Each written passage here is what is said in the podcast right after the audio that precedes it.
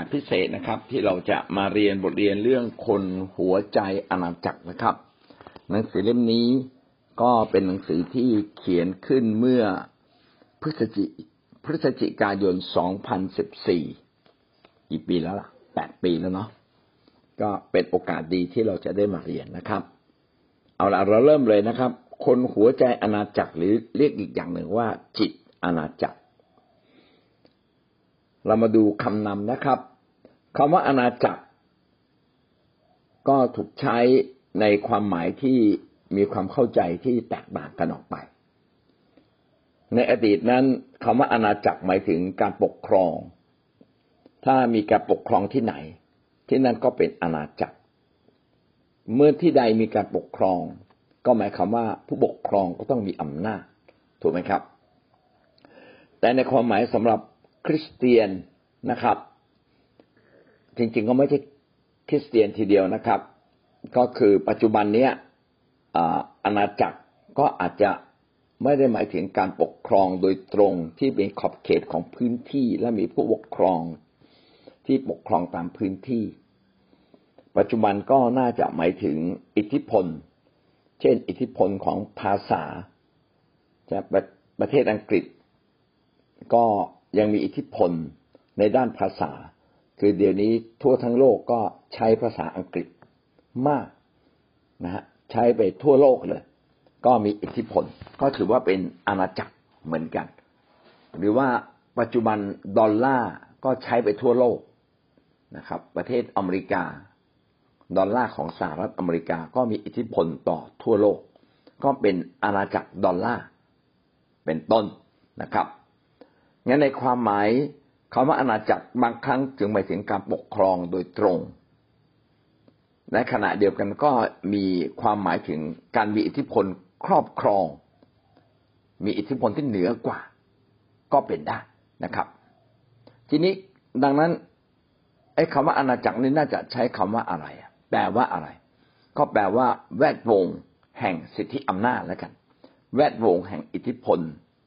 แวดวง แห่งสิทธิอำนาจ ถ้าอาณาจักรแปลว่าแวดวงแห่งการแห่งสิทธิอำนาจ แวดวง แห่งอิทธิพล อาณาจักรพระเจ้าหมายถึงอะไรตะกี้เราพูดถึงคำว่าอาณาจักร อาณาจักรก็คือการปกครอง การมีสิทธิอำนาจ หรือหมายถึงการมีอิทธิพลเหนือกว่า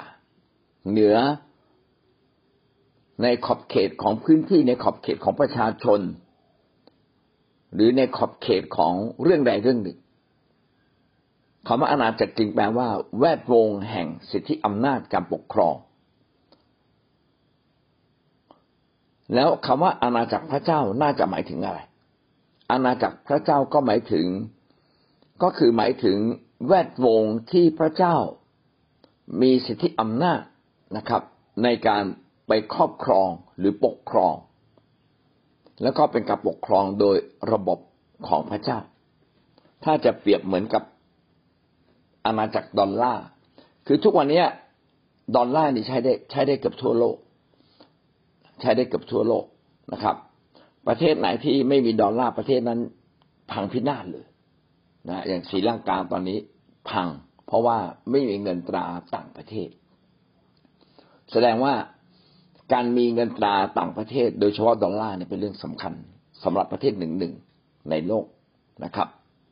นั่นคืออาณาจักรของดอลลาร์ทั้งที่ว่าดอลลาร์ก็ พี่น้องก็อาจจะแปลกแล้วดอลลาร์ปกครองยังไงอ๋อมันมีมันมีอำนาจ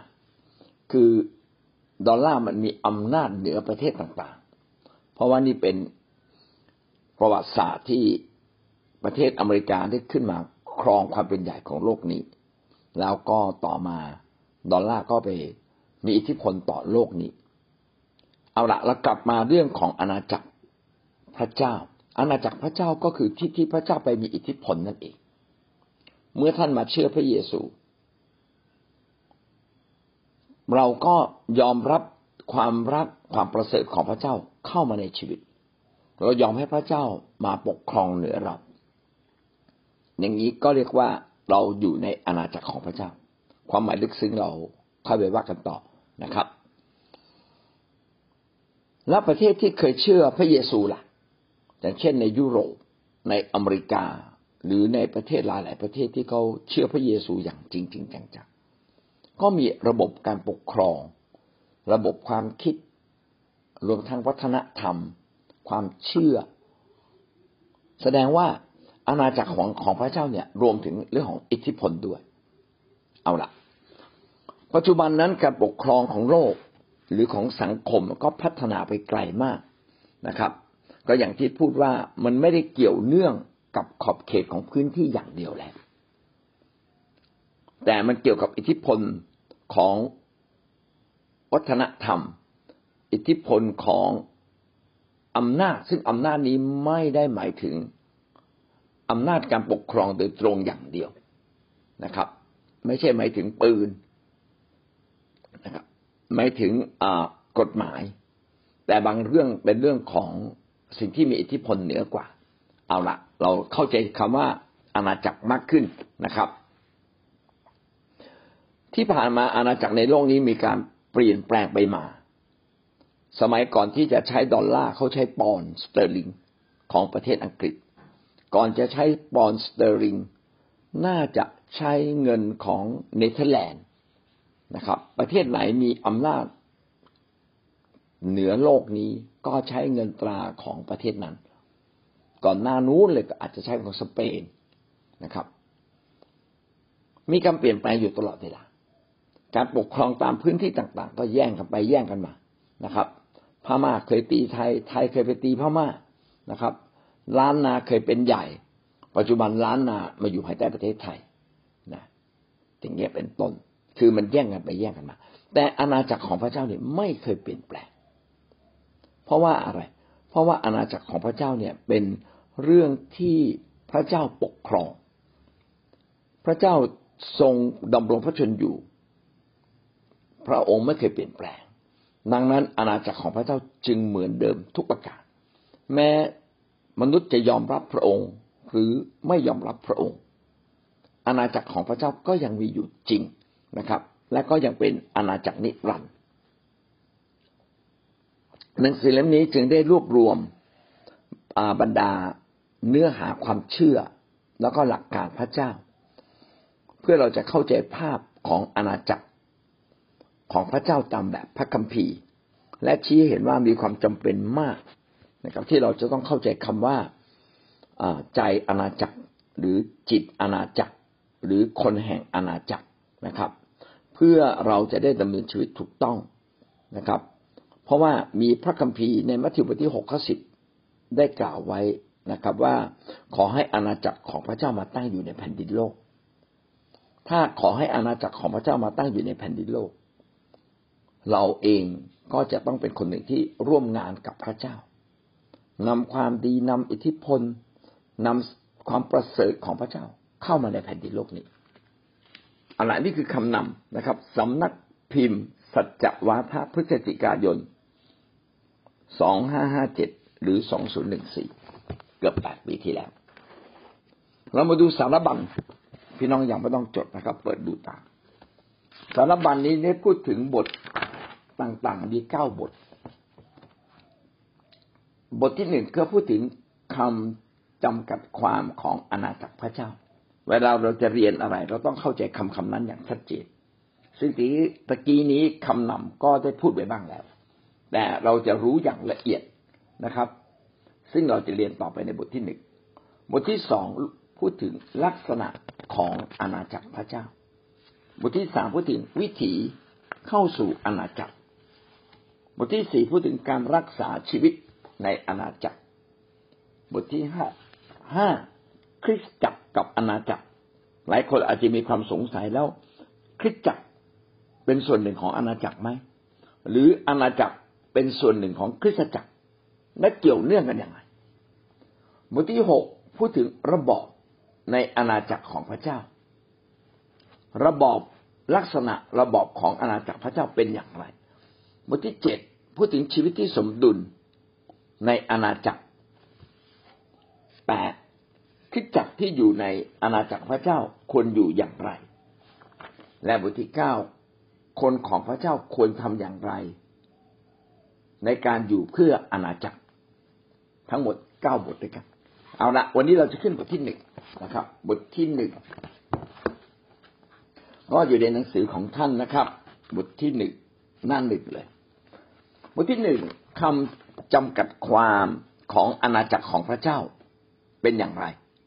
เราดูด้วยกัน นักศาสนาศาสตร์จำนวนมากมีความพยายามที่จะตีความของคำว่า อาณาจักรของพระเจ้า ตั้งแต่อดีตจนถึงปัจจุบัน แต่ความหมายของอาณาจักรพระเจ้าก็ยังเป็นที่ถกเถียงกันอยู่ เพราะว่าคิดไม่เหมือนกัน เรามาดูด้วยกันว่าทำไมคริสเตียนที่เชื่อพระเจ้าเหมือนกันจึงตีความหมายของคำว่าอาณาจักรพระเจ้าแตกต่างกัน เมื่อตีความหมายแตกต่างกัน พฤติกรรมการแสดงออก การที่จะนำมาใช้ก็แตกต่างกันตามไปด้วย เวลาพูดอาจจะพูดเรื่องเดียวกัน แต่ความหมายไม่เหมือนกัน เป็นต้นนะครับ เหมือนชายกับหญิงใช่ไหมครับ เวลาบอกรักกันเนี่ย ผู้ชายเนี่ยบอกรักเขาไม่ได้รักจริง ๆ ก็มีไอ้ที่รักจริง ๆ ก็มีนะครับ แต่ผู้หญิงเนี่ย เวลาเขาบอกรักเขาบอกรักด้วยคำจริงใจ อันนี้เป็นคนสมัยก่อนจะเป็นแบบนี้ แต่เดี๋ยวนี้สังคมมันเริ่มเปลี่ยนไปแล้วนะครับ คือในอดีตเนี่ย ถ้าผู้ชายพูดว่าฉันรักเธอเขารักจริง ๆ หรือผู้หญิงบอกว่าฉันรักเธอเขารักจริง ๆ แล้วก็มีโอกาสพัฒนาที่จะในที่สุดได้แต่งงานกัน แต่เดี๋ยวนี้คำว่ารักเนี่ย รักแบบหนุ่มสาวนะครับบางทีเขาพูดไปอย่างนั้นแหละเพื่อจะได้ผลประโยชน์จากอีกฝ่ายหนึ่งนะครับ เป็นต้นนะครับ เพราะฉะนั้นแบบนี้ก็จะเป็นแบบที่อ่าคือ พูดเหมือนกันแต่ความหมายไม่เหมือนกัน ถ้าอย่างนั้นคำว่าอาณาจักรเราจะเอาเรื่องใดมาชี้ขาดล่ะ ว่าเป็นเรื่องสำคัญ พี่น้องก็เราก็ต้องมาดูว่าคำว่าอาณาจักรหรืออาณาจักรของพระเจ้าเนี่ย มีใครพูดไว้บ้าง โดยเฉพาะอย่างยิ่งพระเยซู เพราะว่าพระเยซูนั้นทรงเป็นพระเจ้า แท้แต่องค์เดียว พระองค์มาสำแดงลักษณะของพระเจ้าทั้งสิ้น พระองค์มาสำแดงความลึกลึกล้ำของพระวจนะ ดังนั้นถ้าเราจะเข้าใจถ้อยคำหนึ่งหนึ่งเราจึงต้องมาดูว่าพระเยซูได้พูดไว้เกี่ยวกับเรื่องของอาณาจักรอย่างไรบ้าง เรามาดูด้วยกันนะครับ โดยเฉพาะอย่างยิ่งในมัทธิวบทที่สิบสามหรือในมัทธิวทั้งเล่ม จะพูดถึงคำว่าอาณาจักรมากเลย พระเยซูได้อธิบายคำว่าอาณาจักรพระเจ้าหลายๆแบบ แล้วก็เป็นการอธิบายแบบทำให้เราเห็นภาพนะครับ เอาภาพมาเปรียบเทียบ มีการอุปมาอุปไมยยกเป็นตัวอย่างทำให้เราสามารถเข้าใจคำว่าอาณาจักรพระเจ้าได้เพิ่มขึ้นเพิ่มขึ้น ผมจะกล่าวถึงถ้อยคำที่พระคัมภีร์ได้เขียนไว้มัทธิวบทที่สิบสามข้อที่สิบสี่ก็เปรียบเหมือนการหว่านพืชสิบสามข้อที่สิบสี่กล่าวดังนี้ พระองค์ตัดคำอุปมาอีกข้อหนึ่ง ซึ่งเขาทั้งหลายให้เขาทั้งหลายฟังว่าแผ่นดินสวรรค์เปรียบเหมือนคนหนึ่ง ได้หว่านพืชดีในนาของตน ได้หว่านพืชดีในนาของตน แผ่นดินสวรรค์เปรียบเหมือนกันหวานพืช ถ้าเราไปอ่านต่ออีกทีหนึ่งเราก็จะเห็นว่าหวานพืชก็จริงแต่ขึ้นกับดิน มีดินดีและดินไม่ดี นะครับ พอดินดีปั๊บพืชก็ขึ้นเร็ว ดินไม่ดีพืชก็ไม่ขึ้น หรือขึ้นแล้วสุดท้ายก็เฉาไป เอ๊ะ แผ่นดินสวรรค์เปรียบเหมือนกันหวานพืช เอาละเราเราได้เห็นละนะครับ อย่างน้อยหนึ่งภาพละเรามาเปรียบเทียบกับเพื่อนข้าอื่นต่อไป แผ่นดินสวรรค์เปรียบเหมือนการหว่านเมล็ดนะครับสิบสามข้อสามสิบเอ็ดกล่าวว่าพระองค์ยังตัดคำอุปมาอีกข้อหนึ่ง ให้เขาฟังว่าแผ่นดินสวรรค์เปรียบเหมือนเมล็ดพืช เมล็ดหนึ่ง ซึ่งคนเอาไปเพาะลงในไร่ของตน ก็หมายถึงเมล็ดพันธุ์ผักกาดเมล็ดพืชคือเมล็ดพันธุ์ผักกาดซึ่งมันเล็กมาก เออ แผ่นดินสวรรค์แผ่นดินสวรรค์เกิดจากสิ่งที่เล็กมาก แต่สามารถที่จะงอกขึ้นมา เป็นต้นไม้ใหญ่ได้ โอ้ แผ่นดินสวรรค์เปรียบเหมือนแบบนั้นเลยนะครับ ตอนแรกพูดถึงการหว่านพืชหมือนกับว่า มันขึ้นอยู่กับคนที่จะเข้าสู่แผ่นดินสวรรค์ เขาจะตอบสนองหรือไม่ตอบสนอง แผ่นดินสวรรค์นั้นขึ้นกับการตอบสนองเมล็ดพืชหมายความว่า ถ้าเรารับเมล็ดพันธุ์ของพระเจ้า เราก็สามารถขยายตัวได้ แต่ถ้าเรารับเมล็ดพันธุ์ผิด มันก็ไม่สามารถเติบโตเป็นต้นไม้ของพระเจ้า เมล็ดพันธุ์ก็เป็นเรื่องที่สำคัญ มัทธิวบทที่สิบสามข้อสามสิบสามและพูดถึงว่าแผ่นดินสวรรค์เป็นเหมือนเชื้อแป้ง ที่มันสามารถฟูขึ้นมาได้ และพระองค์ยังตัดคำอุปมาให้เขาฟังอีกข้อหนึ่งว่า แผ่นดินสวรรค์เปรียบเหมือนเชื้อซึ่งผู้หญิงคนหนึ่ง เอามาเจือลงในแป้งสามถัง จนแป้งนั้นฟูขึ้นทั้งหมด เป็นเหมือนแป้งที่ใส่ลงไปในถัง แป้งยีสต์ นะครับ ไม่ใช่ไม่ใช่แป้งมันสำปะหลังนะครับ แป้งยีสต์เมื่อใส่เอาเอาเชื้อใส่ลงในแป้งโทษทีเชื้อยีสต์นะครับ เอาเชื้อยีสต์เนี่ยใส่ลงในแป้ง แป้งมันก็ฟูขึ้นมาเป็นขนมปัง แล้วแผ่นดินสวรรค์เนี่ย เชื้อแป้งนี่หมายถึงอะไร ที่ทำให้แผ่นดินของพระเจ้าเนี่ยฟูขึ้นมา เอ๊ะคืออะไร ก็คือข่าวประเสริฐไงครับ แล้วข่าวประเสริฐคืออะไร ข่าวประเสริฐก็คือว่าพระเยซูทรงเป็นพระเจ้า และพระเยซูทรงมายกโทษบาปเพราะว่าพระองค์มีสิทธิอำนาจ เป็นพระเจ้าผู้ใหญ่ยิ่งสูงสุด มายกโทษ ความผิดบาปของมนุษย์ พระองค์มีสิทธิยกโทษ ถ้าเราเชื่อปั๊บชีวิตเราก็จะเปลี่ยน มันจะค่อยๆดีขึ้น เหมือนแป้งนะครับ ที่มีเชื้อเชื้อยีสต์ใส่ลงไป สุดท้ายแป้งนั้นก็ฟูขึ้นมา ถ้าเราใส่เชื้อผิด แป้งก็ไม่ฟู ถ้าเราใส่เชื้อถูก แป้งก็ฟู ถ้าเอาเชื้อไปใส่ที่ไม่ใช่แป้ง ไปใส่น้ำมันก็ไม่ฟูนะครับ ดังนั้นสิ่งนี้ก็ชี้ให้เราเห็นว่า เอ๊ะ แผ่นดินสวรรค์ต้องต้องมีอะไร ที่มันสามารถฟูได้ ก็คือใจคนยังไงครับ ใจคนที่ยอมรับใจคนที่มีความเชื่อ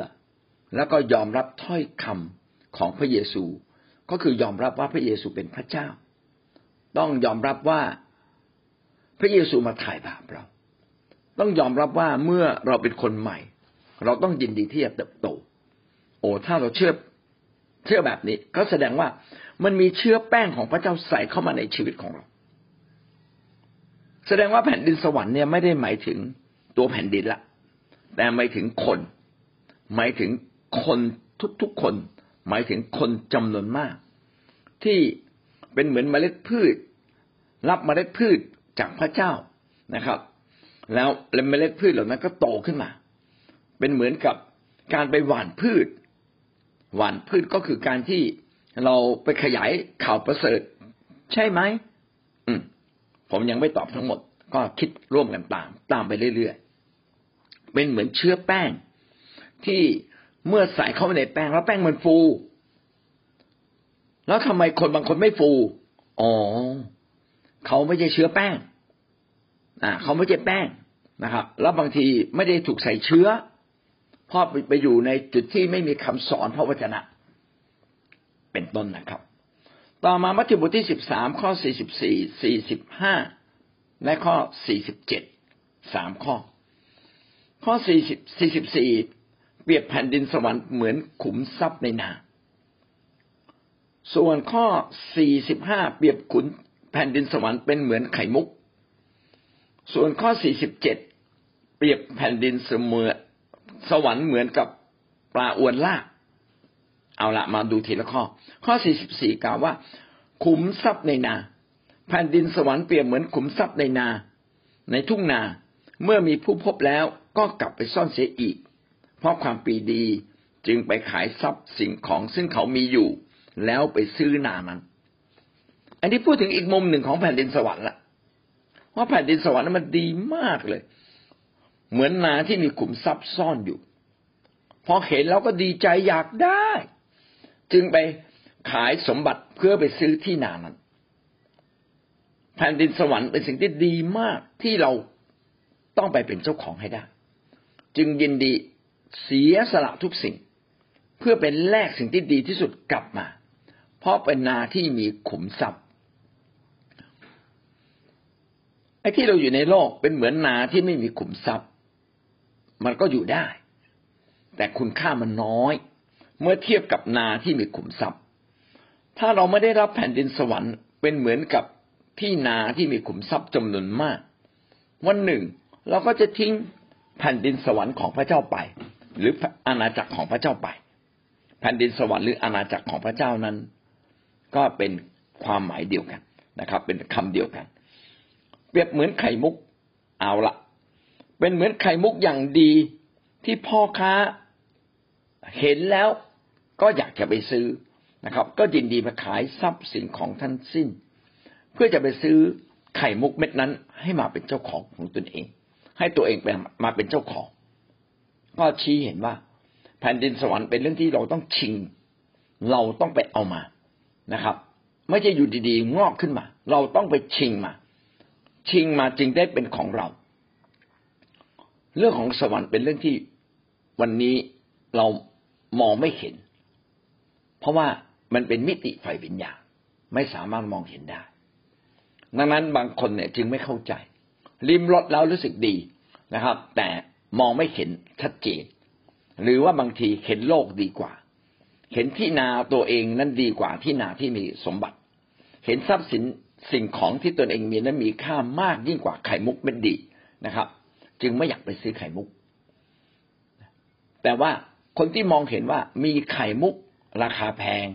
เห็นว่ามีที่ดินที่มีทรัพย์สิน ก็ยินดีที่จะทิ้งสิ่งเก่าไปรับสิ่งใหม่ แผ่นดินสวรรค์หรืออาณาจักรพระเจ้า จึงเป็นเรื่องที่เราจะต้องเป็นแลกเพื่อให้ได้มาเป็นเจ้าของ เพียงแต่ว่าเราได้มาก็ยังไม่สามารถขายได้ ได้ไข่มุกแต่ไม่ได้เอาไข่มุกไปขายนะครับ รู้แต่ว่าไข่มุกเนี่ยมีคุณค่ามากกว่าทรัพย์สินทั้งสิ้นที่ตัวเองมี ที่นาที่มีทรัพย์ มันมีคุณค่ายิ่งกว่าทรัพย์ที่เรามี ถ้าเราไม่มองแบบนี้ พี่น้องใจของเรา ก็จะมองเรื่องแผ่นดินสวรรค์เป็นเรื่องเล็ก แต่เราต้องมองแผ่นดินแผ่นดินสวรรค์เป็นเรื่องใหญ่ข้อ 47 มัทธิว 13 ข้อ 47ทำไมเปรียบเหมือนปลาอวนลาก พระคัมภีร์ได้เขียนไว้ดังนี้ อีกประการหนึ่งแผ่นดินสวรรค์เปรียบเหมือนอวนที่ลากอยู่ในทะเล ติดปลารวมทุกชนิด เป็นเหมือนอวนที่ลากปลามาได้ แล้วเขาก็จะเลือกเอาแต่ปลาดีๆ ปลาไม่ดีก็ทิ้ง ปลาตัวตายก็ทิ้ง ปลาตัวเล็กเกินไปก็ทิ้งนะครับ เหลือแต่ปลาราคาแพงๆเนื้ออร่อย แสดงว่าเมื่อคนหนึ่งเนี่ยเข้ามาสู่แผ่นดินสวรรค์เอาละเราถูกอวนของพระเจ้าลากมาแล้วมีคนประกาศ มีงานประกาศนะครับ เรามาเชื่อพระเยซูแล้วแต่ขอโทษ ถ้าเราดำเนินชีวิตไม่คู่กับ ไม่คู่ควรกับแผ่นดินสวรรค์ คนเลือกเขาก็ทิ้ง คนเลือกคือใครอะ คนเลือก เราไม่รู้นะครับ แต่อาจจะไม่ถึงพระเจ้าไหมระบบของพระเจ้าไหมนะครับ ที่ทิ้งปลาที่ไม่มีคุณค่า จริง ๆ การมีคุณค่า ไม่ได้วัดที่ว่ารวยไม่รวย มีความรู้ไม่มีความรู้ เป็นชายเป็นหญิงเป็นเด็กหรือผู้ใหญ่ เป็นคนแก่ หรือเป็นใครกันแน่ คนดีคนชั่ว คนเหล่านี้มีคุณค่าในสายพระเนตรของพระเจ้า แต่คุณค่าที่เขาทิ้งเนี่ยคงหมายถึงว่าเขาไม่ได้ดำเนินชีวิตสมกับแผ่นดินสวรรค์ไหม เขายังดำเนินชีวิตอยู่ในการบาปไหมจึงไม่คู่ควรกับแผ่นดินสวรรค์ เพราะฉะนั้นเจ้าของปลาเจ้าของอวนเมื่อจับปลาได้เขาก็มีสิทธิ์เลือกถูกไหมครับ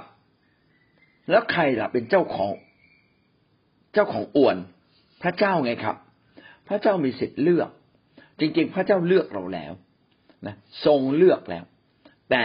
เราอะไม่เป็นไปตามเสียงเรียกของพระเจ้า พระเจ้าเรียกกวักมือมามามา แต่เราไม่มานะครับ เราไม่ยอมมา เราไม่ยอมมาเราก็ไม่ถูกเลือกไม่ได้สิครับเขาประกวดนางงามเราสวยมากเลย เราควรจะได้มงกุฎงามที่หนึ่งของประเทศไทยของโลก แต่เราสมัครเสร็จสุดท้ายเราไม่ไปเดินกับเขาไม่ไปประกวดเขามีสอบเสิร์ฟอะไรเต็มไปหมดเลยมีวิธีการทดสอบเราเพื่อจะให้เราไปถึง คะแนนสูงสุด แต่เราไม่ทำไม่ทำก็ไม่ได้ เหมือนนักเรียนพยาบาล มีสิทธิเรียนพยาบาลนะครับหกเดือนเป็นผู้ช่วย แต่ไม่ยอมเรียน ไม่ยอมเรียนเล่นเล่นเล่นเวลาเขาสอบก็ไม่ผ่านสิครับนะดังนั้นแผ่นดินสวรรค์นี่หมายถึงอะไร โอ้โห เราได้หลายอย่างเลย เหมือนการหว่านพืช เหมือนเมล็ดพืช เหมือนเชื้อแป้ง เหมือนขุมทรัพย์ในนา เหมือนไข่มุกอันมีค่า เหมือนปลา ที่จะต้องให้เจ้าของเลือกว่าเจ้าของจะเอาไม่เอานะครับ ยังมีอะไรอีก มัทธิวบทที่สิบสามข้อห้าสิบสองฝ่ายพระองค์ตรัสกับเขาว่า เพราะฉะนั้นพวกธรรมจารย์ทุกคนที่ได้เรียนรู้ถึงแผ่นดิน พระเจ้าแล้วก็เป็นเหมือนเจ้าของบ้านที่เอาทั้งของใหม่และของเก่า ออกจากคลังของตนธรรมจารย์คือพวกที่มีความรู้ ในพระคัมภีร์อย่างลึกซึ้ง พวกนี้เป็นพลเลวีนะครับ เป็นพวกบุโรหิตเป็นคนเลวีนะครับ หรืออาจจะไม่ใช่ก็ได้ แต่จริงๆแล้วน่าจะใช่ เดี๋ยวขอไปอ่านอีกทีนึงแล้วคนพวกนี้เนี่ยตั้งหน้าตั้งตาศึกษาพระวจนะอย่างเข้มข้นนะครับ เมื่อเขาได้เข้าใจถึงแผ่นดินสวรรค์แล้วแผ่นดินของพระเจ้าแล้ว เขาเข้าใจแล้วตั้งแต่เขาเรียนพระคัมภีร์ เพียงแต่ว่าเขาไม่ได้ฟังเรื่องราวที่พระเยซูคริสต์อธิบายให้ฟังพอเกิดความเข้าใจความรู้ก็เพิ่มขึ้นนะครับ จึงทั้งเอาทั้งของใหม่และของเก่าออกจากคลังของตน ธรรมจารย์ก็จะสามารถสอนเกี่ยวกับเรื่องของพระเจ้าได้ดีมากขึ้น เพราะว่าได้เรียนรู้จากในหลักการพระคัมภีร์ ซึ่งเขียนไว้ไม่เคยเปลี่ยนแปลงนะครับ และก็ขณะเดียวกันก็ได้ฟังถ้อยคำที่มาจากพระเยซู เอาทั้งของใหม่และของเก่า ของใหม่ก็คือฟังจากพระเยซู ของเก่าก็คือการที่ตนได้เรียนรู้ธรรมจารย์ได้เรียนรู้จากพระวจนะของพระเจ้า แล้วก็สามารถอธิบายได้ดียิ่งขึ้น สิ่งนี้ก็เชี้เราเห็นว่าคำว่าอาณาจักรของพระเจ้าเนี่ย การที่เราจะมาใช้หรือมาพูด หรือจะมาดำเนินชีวิต ก็ขึ้นกับความรู้ความเข้าใจในชีวิตของเรา ถ้าเราเข้าใจมากขึ้น เราก็จะสามารถใช้ได้ถูกต้องมากขึ้น อันนี้จึงเป็นเหตุผลที่เราต้องมาเรียน มัทธิวบทที่สิบแปดข้อยี่สิบสามเหตุฉะนั้นแผ่นดินสวรรค์เปรียบเหมือนเจ้าของเจ้าองค์หนึ่งประสงค์จะคิดบัญชีกับท่าเจ้ามาคิดบัญชีกับท่าคือเจ้าในที่นี้ก็คงหมายถึง เป็นเจ้านายทาสนะครับ เจ้านายทาสก็จะมีข้าทาสอยู่ภายใต้การปกครองมากมาย ก็อยากจะรู้ว่าทาสของตัวเองนั้นเมื่อให้เงินออกไปทำอาหารกินหรือช่วยทำงานให้กับเขาแล้วเป็นอย่างไรบ้าง หรือทาสนั้นมายืมตังค์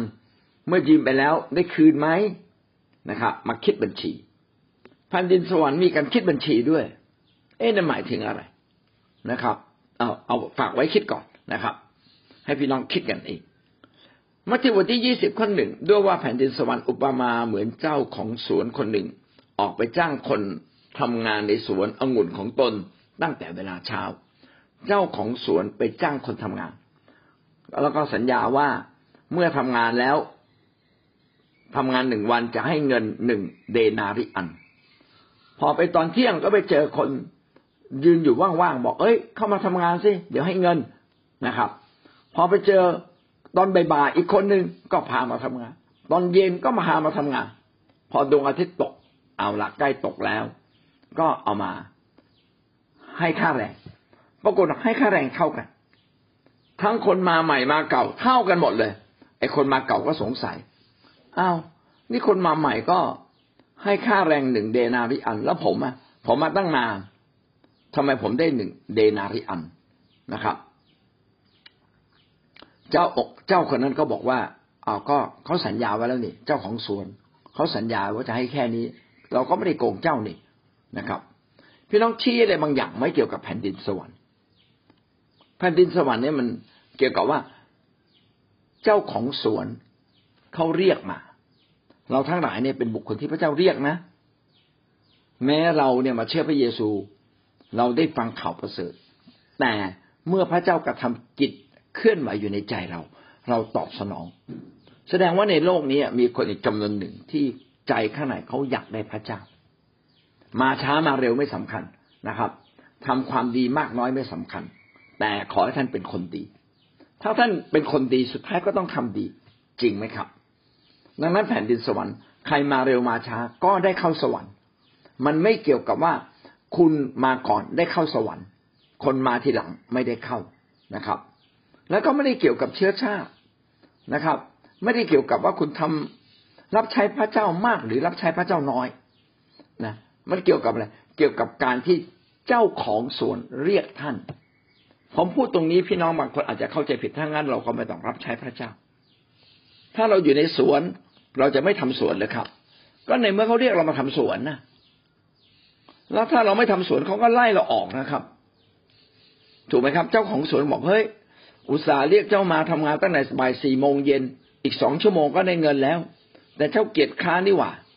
เชิญออกไป ฉันไล่เธอออก ฉันไม่ให้เธอไปเป็นคนสวนแล้ว ถ้าอย่างนั้นเราก็ไม่ได้ตังค์สิครับดังนั้นแผ่นดินสวรรค์เนี่ยมันจะขึ้นกับเจ้าของไม่ได้ขึ้นกับเรานะครับ ไม่ได้ขึ้นกับเราว่า เราเนี่ยเป็นอย่างไร แต่ขึ้นกับเจ้าของสวนว่าเป็นอย่างไรที่จะพิจารณาเรา เราจึงต้องดำเนินชีวิตขึ้นกับเราบางส่วนเหมือนกัน ตรงไหนล่ะ เราดำเนินชีวิตสมกับเจ้าของ เจ้าของโลกนี้ เจ้าของสวนนะครับ หรืออเจ้านายที่เขาวางกฎเกณฑ์ไว้อย่างไรบ้าง และเราทำตามกฎเกณฑ์ไหมเรายอมยินดีอยู่ในกฎเกณฑ์ไหม มัทธิวบทที่ยี่สิบสองข้อสองกล่าวต่อไปว่า แผ่นดินสวรรค์ อุปมาเหมือนกษัตริย์องค์หนึ่งจะได้จัดงานเลี้ยงเนื่องในวันพิธี พิธีอภิเษกมเหสีให้โอรสของท่าน แล้วก็ไปเชิญคนมา ปรากฏว่าบางคนยุ่งมากบอกมาไม่ได้ ต้องไปซื้อวัวต้องไปซื้อนา ซื้อนาไว้แล้วขอไปดูนาก่อน ซื้อวัวแล้วขอไปเลือกวัว กษัตริย์ก็โมโหเนี่ย จัดงานเลี้ยงแล้วไม่มีใคร เอาถ้างั้นก็ใครก็ได้ เอาไปกวาดไม่หมดเลยนะครับ โอ้ชาวบ้านชาวช่องมากันหมดเลยพอมาถึงปั๊บมีคนหนึ่งนะครับ แต่งตัวไม่สมกับงานแม่สวมเสื้อสักตัวก็ยังดี ไม่สวมเสื้อเลยนะครับ หรือเสื้อเก่าๆขาดขาดแล้วก็มาในงานอันยิ่งใหญ่ของพระมหากษัตริย์ พระมหากษัตริย์ก็บอกว่าไอ้คนที่แต่งตัวไม่เรียบร้อยคนนั้นอะ ช่วยออกออกไปข้างนอกไป ไม่ใช่ไล่ออกไปอย่างเดียวนะครับ ไปอยู่ในที่ที่ขบเคี้ยวเคี้ยวฟันแผ่นดินสวรรค์นั้นมีการพิพากษาครับ แล้ววันสุดท้ายเมื่อมีการพิพากษาแม้เชิญมาแล้วแล้วดำเนินชีวิตแต่งตัวไม่สมกับงาน ก็หมายความว่าดำเนินชีวิตไม่สมกับแผ่นดินสวรรค์ที่บริสุทธิ์ที่ดีเลิศของพระเจ้าเขาก็เชิญออก แล้วเชิญออกในที่นี้ไม่ใช่ไล่ออกไปเฉยๆนะครับ ไปอยู่ในที่ที่มีการ ขบเคี้ยวเคี้ยวฟันก็คือที่ที่ยากลำบากนั่นแหละ ตรงนั้นเราเรียกว่าแผ่นดินนรกนะครับ มันจะมีนรกมีสวรรค์ตลอดเวลาแผ่นดินสวรรค์ก็คือแผ่นดินที่พระเจ้าครอบครอง แล้วแผ่นดินนรกล่ะ ก็คือแผ่นดินที่พระเจ้ามีไว้ลงโทษ คนที่ไม่คู่ควรกับแผ่นดินสวรรค์มัทธิวบทที่ยี่สิบห้าข้อหนึ่ง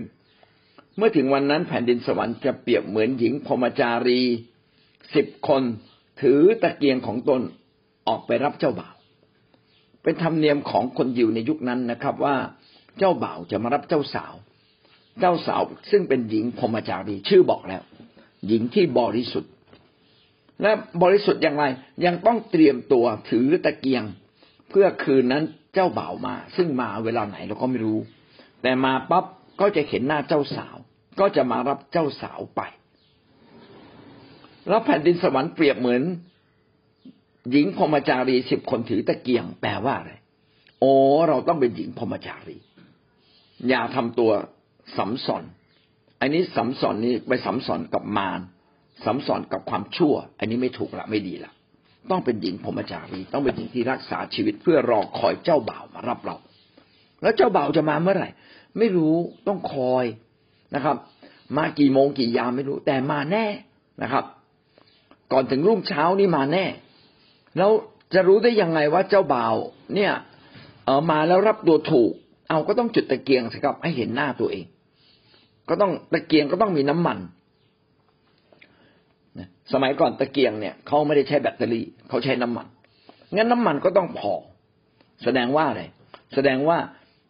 เราเนี่ยต้องดำเนินชีวิต จนกว่า ผู้มีสิทธิอำนาจจะมารับเราไป อยู่กับพระองค์ เป็นเหมือนการแต่งงานกัน การแต่งงานก็มีความสุขมากเลยนะครับ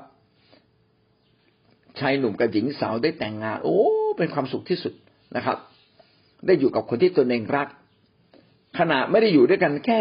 ได้ยินเสียงก็ชื่นใจละจริงไหมครับนะได้อยู่ใกล้ๆดีใจละนะครับ ยังยังไม่ต้องกอดกันเลย โอ้ ดีเหลือเกิน ได้มองหน้าสบตากันก็ดีเหลือเกิน โอ้ถ้าแต่งงานล่ะ โอ้แต่งงานได้อยู่ด้วยกันนะครับได้ใช้เวลาด้วยกัน โอ้มีความสุขที่สุดเลย ดังนั้นแผ่นดินสวรรค์เขาจึงเปรียบมันเหมือนการแต่งงาน เราจะได้แต่งงานนะครับ เราเป็นเหมือนเจ้าสาว ที่พระเยซูคริสต์เป็นหนังเจ้าบ่าวนะครับ จะมารับเราไป แล้วเราก็กลับมามองว่า หญิงสาวเขารักกันอย่างนั้นอะ หญิงสาวชายหนุ่มเขารักกันขนาดนั้น แล้วเรารักพระเยซูขนาดนั้นไหม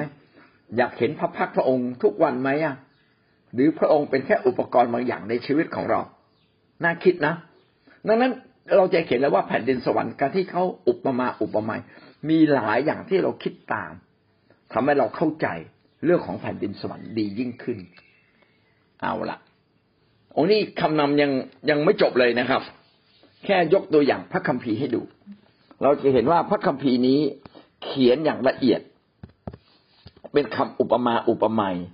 ซึ่งทำให้เรานั้นได้เข้าใจคำว่าแผ่นดินสวรร